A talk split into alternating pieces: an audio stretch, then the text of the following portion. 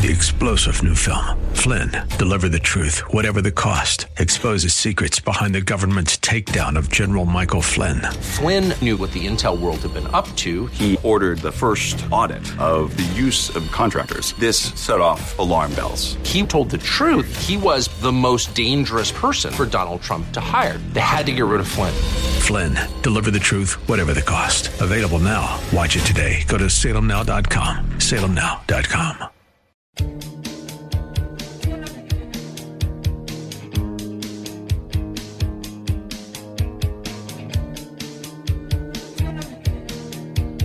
Welcome back to the Dan Proft Show. This is Jim Iuorio sitting in. And this next guest is an old friend of mine who I, I respect his work so much. I'm really excited to have him on. It's Brian Wesbury, who's the chief economist at First Trust Advisors LP. Thanks for being here, Brian. Jim, it's uh, it's great to be with you. Really great. Cool. Uh, and so, okay, so I think this is like when I started the show, I said this is a fortuitous day for me to be hosting this show because of what happened in markets yesterday. So, I mean, it, and everybody, it, what frustrates me is people walk around, they're like, oh, stock market only went down 2 3%. What's the big deal? And I try to explain to them, no, the bond market screamed at the Fed and the federal government yesterday. They said you can't keep up with these cavalier currency policies. You can't, realistically, if you draw the thread, and again, there's going to be a question here, Brian. I'm sorry, you know I talk a lot. I'm sorry. If, Yeah. if you draw Mm-hmm. the thread, the bond market is really saying these these nonsensical lockdowns have to stop now and our economy has to get going. Is that what you read yesterday or no? Yeah, I- I'm Jim. I am one thousand percent with you, if, if you can be. Um, the, uh, the the the the government has been following. You know, so we did the shutdowns, and we spent three trillion, then we did another nine hundred billion, and the Federal Reserve printed money, basically bought those bonds to pay for it, and it's what we call modern monetary theory. We don't have the time to go into every little detail Oh, I already did already at the beginning of the show. I spent about two minutes on it. But anyway, go on. Oh, Yeah. good, Yeah. good. Well, here's my line on it. It's not modern. It's not monetary, and it's not a theory. It's it's uh, the Romans tried it. It didn't work. The Venezuelans tried it. It didn't work. yeah, right. yeah, exactly. And so so what what and, and now what's happening is they want to do this this new 1.9 trillion. Well, guess what? The Fed is only scheduled to buy 960 billion dollars worth of bonds, which means the government has to finance a trillion of what they they want to spend. The Biden administration wants to spend in the open market, and the bond market is is basically this is a you know a, a, the bond market vigilantes. They're saying you're spending too much, you're printing too much money.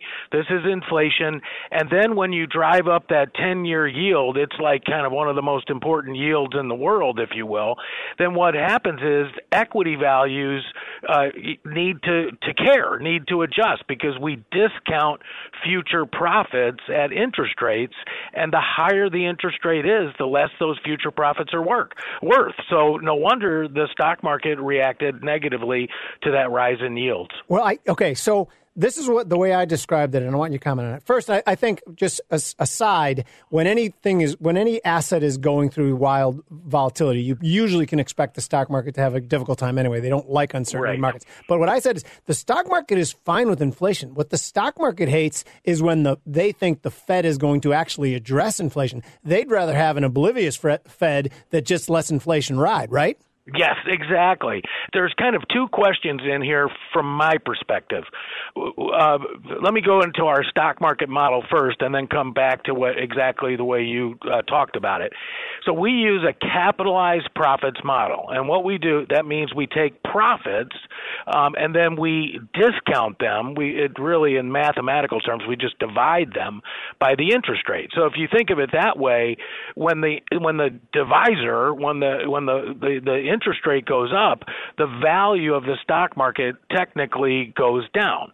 And so if if we go back and use profits that we have today, um, and then you gosh, you go back uh, to July June of last year, and the ten year was 0.7 percent, um, and do that division. I don't even want to tell you what it says the market is worth. When you divide something by under one, uh, it it goes through the roof.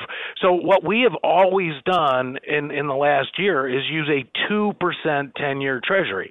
So we've expected interest rates to go up, and so while the market reacted negatively yesterday, and and I'm and I'm saying appropriately, um, it, we we the market is the stock market in the U.S. in my opinion is still undervalued. Um, it would take over 2% interest rates before I started to get concerned, and I don't think that's going to happen. Now, the second thing, on to this is the reason I don't think it's going to happen. Yes, the market worries when the Fed tightens to fight inflation. But this Fed is oblivious. Um, Jerome Powell said uh, in, in a hearing just the other day, the money supply growth doesn't matter. We need to unlearn. That was his phrase. Oh my God. Un- unlearn what Milton Friedman taught us about the money supply.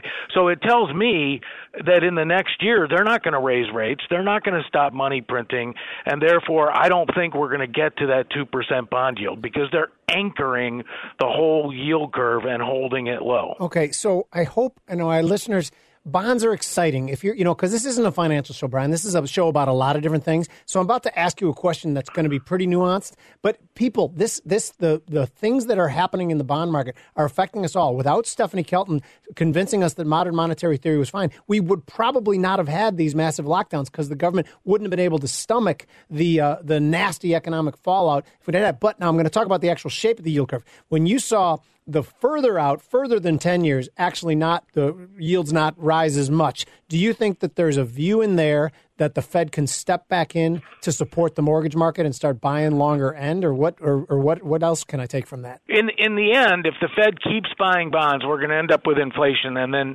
just like the 1970s, they will lose total control. But you just said something really important, Jim, and that is it's the first that time without, for everything. no, you do a lot. Um, and uh, and by the way, everybody that's listening should follow you on Twitter if they already don't. Uh, you have a million gazillion followers. But the um, the the, the it, it, without the ability of the government to spend three trillion dollars last year and the Federal Reserve to print the money to buy most of those bonds, there is no way we could have shut down the economy. And I, I want to make a, another point here. You know, Bitcoin is a as a private money, you can only have 21 million of them, right? So that's the limit. And if if we were on a Bitcoin private money standard, then the Fed could not have printed all that new money. And and so th- this is one of the things that Bitcoin investors ought to think about, and that is that that if it really were to become money, then the government would not have been able to spend $3 trillion last year because the Fed couldn't have printed all that new money. And so all of this goes together because the government can come in, shut down everything, give trillions of dollars out to, to kind of paper over the pain because all we're doing is charging it on the credit card.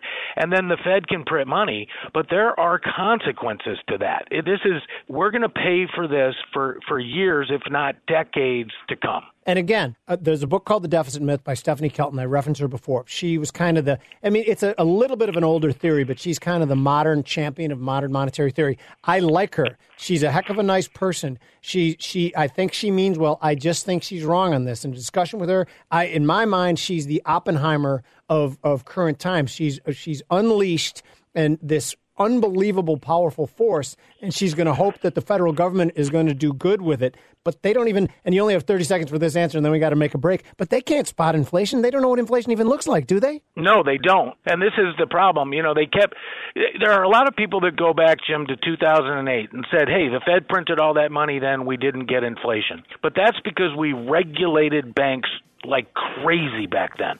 This time, we're begging banks to make loans. And that's why this time it is different than it was in 08. This time, it really is turning into a massive increase in the money supply. Okay, and Milton Friedman taught us that mattered. We got to take a quick break. We're definitely going to get back to this. Thank you for joining us. This is the Dan Proft Show.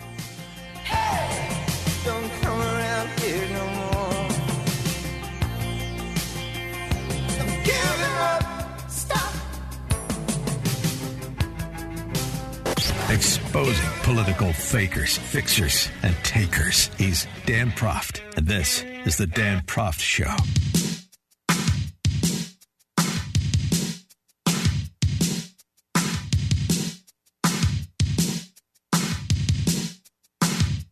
Welcome back to the Dan Proft Show. This is Jim Iuorio sitting in for Dan.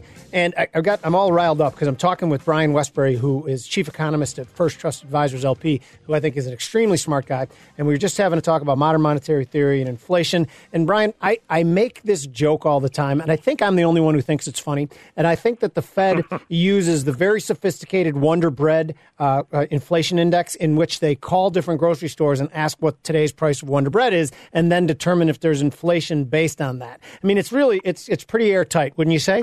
Yeah, exactly. That's I, I like the joke, but that's exactly right because you know here's the interesting thing. When you go back in history and look at the Fed the the key time for me was the 19 late 60s 1960s and early 1970s and I know that there are probably a lot of listeners that weren't even born then. But this history matters. And and what was going on was inflation was picking up because the Fed let the money supply grow too rapidly. But then all during that time, they kept saying, "Oh no, this is OPEC's fault. You know, they're raising oil prices, or or this is just temporary. It won't last." And this is the problem with with having these models that they follow. Um, they they claim, you know, that that it's always temporary. It won't last. And and then eventually, by the end of the 70s, we had to hire a guy named Paul Volcker to come in and run the Fed. And I'm telling you, people didn't like it because he jammed up interest rates to 20%, shut down the money supply, and created a really nasty recession in the early 1980s. But that was the only way to fix the inflation problem that the Fed let go. And and they're doing it again this time. The Fed is doing the same thing. You know, history doesn't repeat. It just rhymes because this is all different. We have the pandemic. It's not the 70s where there's no OPEC doesn't have much power, but but inflation is picking up, and they will consistently tell us that this is all temporary. It's going to go away, and and there's just no way you can print the M2 measure of money, which is all checking accounts, all savings accounts, all money market accounts, all CDs. It's up 26% in the past year. I don't know a year in history that it increased this much. Yeah, but Jay can't... told us it's no problem, Brian. How dare you right. suggest that it's a problem? I have yes, quick, another it... quick question for you because when I look at the, I, I, is there a chance that over the last 20 years, the invention of the internet has in some ways obfuscated the the inflation and the way they're traditionally trying to look at it. Do you get what I'm getting at? You'll be able oh, to to you do, okay, good. So speak to that, please. Yeah, you, on your phone, you get a map, you get an alarm clock, you get a camera, you get all you know. All these things are now free, and and and basic. Well, they're not free. We know that, but but technically, you know, you don't have to buy a camera and an alarm clock. It's all on one device, and so so what's happened is that the, the prices have come down, but but this isn't necessarily it, it's not it, it has to do with prices but inflation really is the reduction of the purchasing power of money. And i always think if you if you're going to increase the money supply by 20 it's like having a bumper crop of corn. All right you know if it, everything in the growing season is perfect and the silos are full they're having to pile it on the ground. Guess what happens to the price of corn? It goes down. And and so when you have a bumper crop of dollars the value of a dollar goes down. What it buys goes down. You you can buy less oil, less gold, less silver, less copper, less aluminum with every dollar today. And and that's happening this year. In this past year, all these prices have gone to five-year highs. Uh, we're we're seeing the impact of this money supply growth. You, and they're do you yeah, think that, do you think they're trying to inflate their way out of the pension problems that we've talked about for the last 10 years? Do you think is it nefarious and are you cynical at all? Yeah, a, a little bit. You know, uh, the the only problem is it doesn't work. You know, so the whole point there is, I, I you know I borrow a million dollars and then I deflate the value of the dollar, or uh, you know by twenty percent, and then really I only owe you know eight hundred thousand uh, uh, or eight hundred million. I forget if I used a billion or a sure. million, but you get my point. Yeah. And and so so that's the whole point. It, it costs us less to pay back our debt. But here's the problem: it undermines incomes. It it inflation makes the government spend more, right? Because you have to have uh, unemployment checks have to go higher, paper clips cost more, and and so this idea that somehow we we we fix problems with inflation, it's never been true. In fact, inflation makes problems worse. Now they might argue that inflation makes their debt worth less, but it creates so many other economic problems that I think they all balance out. And then and then here's the, the the one thing that the Fed always says is that we we're in charge of keeping unemployment low and therefore we have to print more money, we have to hold interest rates low until unemployment comes back down. Well, that would make sense if the reason unemployment was up was because they held interest rates too high. Well, I thought we have Yep. to take a quick break here, but I don't want you to lose it because I like that a lot. This is the Dan Proft Show. Thanks for joining us. Oh, that ain't working. That's the way you do it. Get your money for nothing. Get your checks for free. We got to install microwave oven. The more you listen, the more you'll know. This is this is the Dan Proft Show.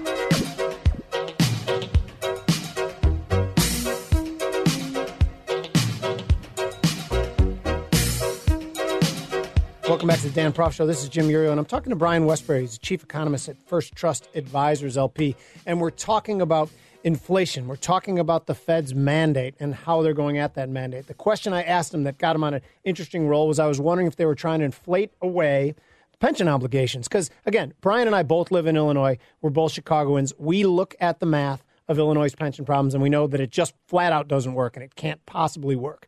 But the Fed might be doing that, you said, Brian, but you think it's a mistake. Can you elaborate?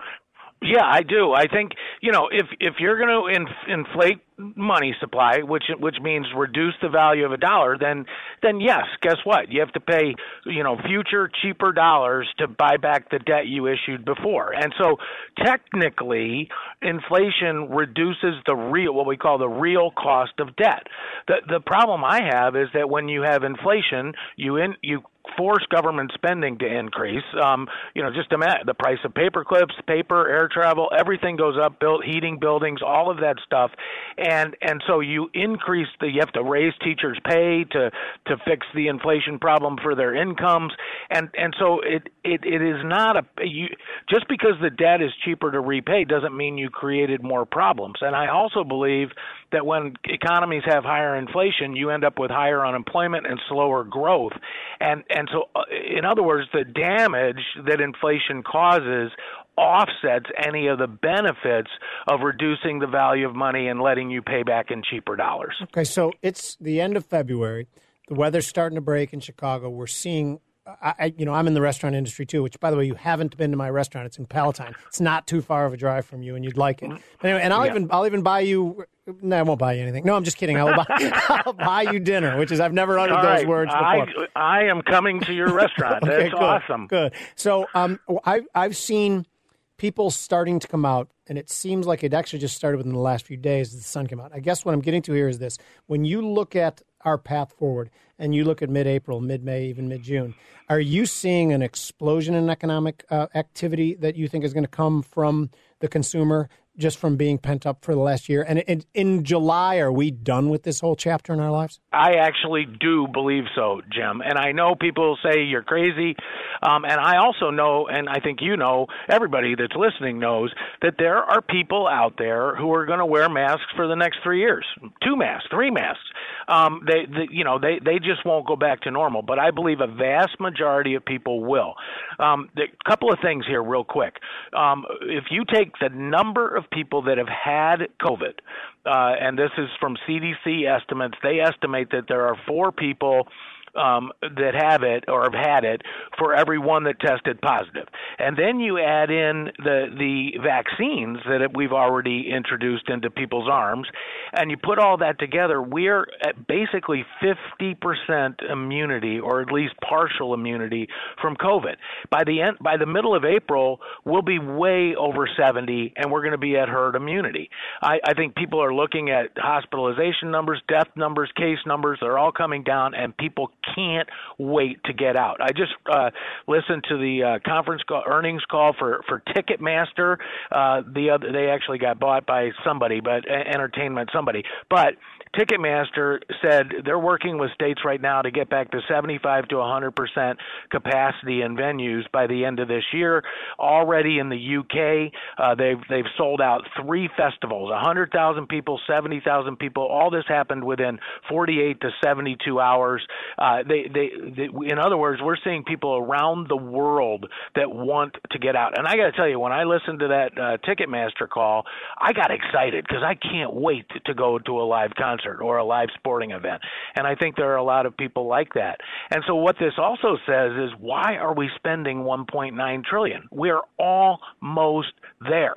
And and I and uh, my belief is jamming through 1.9 trillion will end up put, putting pain on future generations rather than just getting us to opening because we're almost there. Vaccines are doing it. Yeah, the bond market agreed with you certainly yesterday. Mm-hmm. You know what I mean? We don't even have to offer an opinion on that. The bond market was very clear on that opinion, and that 1.9 trillion is too much, and that we're right on the cusp of just breaking open. Yeah, I, I you know, I've already got tickets for a Kenny Chesney concert at uh, in the city. What's that venue right across Michigan Avenue in the big park? You know, on uh, Oh yeah, uh, Millennium Park. Yeah, right? no, the, the, the, one that used to be Meigs Field. There's a. Oh, you know, oh yeah, yeah, that's right, Maggie Daley Field. I love like that yeah. place, and I, yeah. I think uh-huh. my daughter bought the tickets. I think that's where we're seeing. So, uh, so it's going to be great. I'm sorry that it devolved into Chicago talk here for you non-Chicago listeners. Actually, I'm not really that sorry. Okay, so mm-hmm. so the, the equity market. You said before that you think it's still extremely undervalued. Is there sectors that you guys are looking at specifically that should outperform in the regrowing uh, economy trade? Yeah, I mean, clearly, I mean, this is not rocket science at all. Uh, clearly, you know, you think about airlines and cruise ships and uh, movie theaters. You know, the, as these open up and as they get back to, you know, to normal, we're we're going to see an explosion in earnings because they've just been crushed, right? Uh, so that those areas will help. But I think the the, the high tech companies they had eight I used to say 8 years of growth in 8 months. I guess you could now go 10 years of growth in 10 months.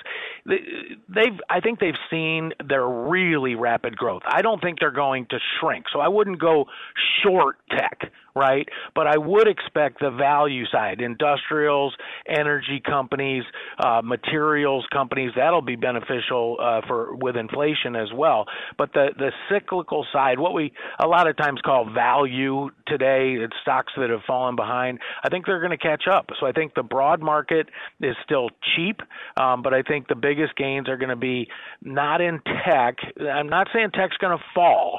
I just think the rest of the market will catch up. We and we only have a minute left. At the beginning of this year, I bought energy and I bought banks. My theory on banks was that they were going to like higher rates and a steeper yield curve. Um, I, have I just been lucky, or was I smart? Nope, you were smart, and I right, did that's the my same favorite thing. answer. Go like, I did the same thing. I guess I just call myself smart too. But that's what we were telling everybody: is they're just cheap, and the inflation's coming, so that long-term rates would go up. The yield curve, the difference between long and short rates, would widen, which is how banks make money.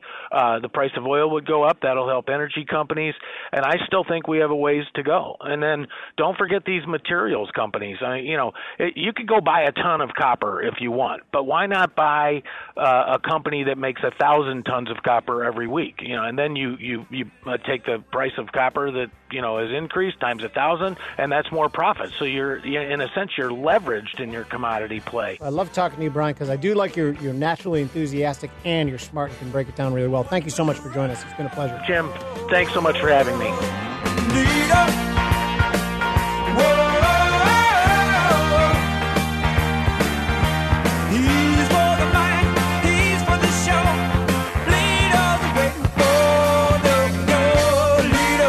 Listen to podcast of the show at danproftshow.com.